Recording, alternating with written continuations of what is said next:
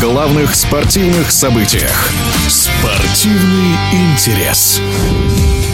Руководство футбольного клуба «Факел» уволило главного тренера команды Вадима Евсеева. По информации журналистов, новость об отставке стала для 47-летнего специалиста полной неожиданностью, так как его уведомили об увольнении по телефону, когда Евсеев находился на выходных в Москве. Напомним, Вадим Евсеев стал главным тренером воронежцев в мае нынешнего года.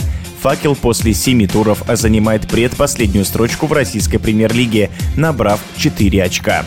Комментарий мастера спорта СССР Сергея Веденеева.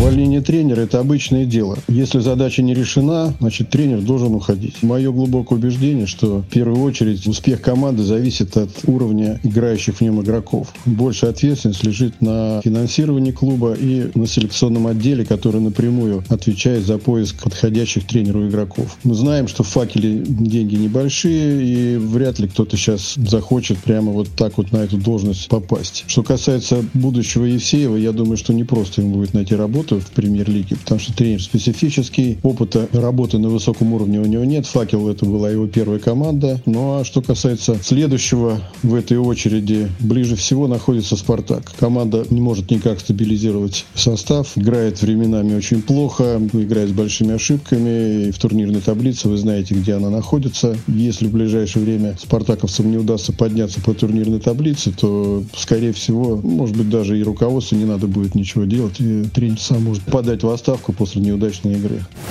Это был комментарий мастера спорта СССР Сергея Веденеева. Добавлю, что это уже третья отставка в российской премьер-лиге в нынешнем сезоне. Ранее свои посты покинули главный тренер Грозненского Ахмата Сергей Ташуев и наставник Оренбурга Иржи Ерошек.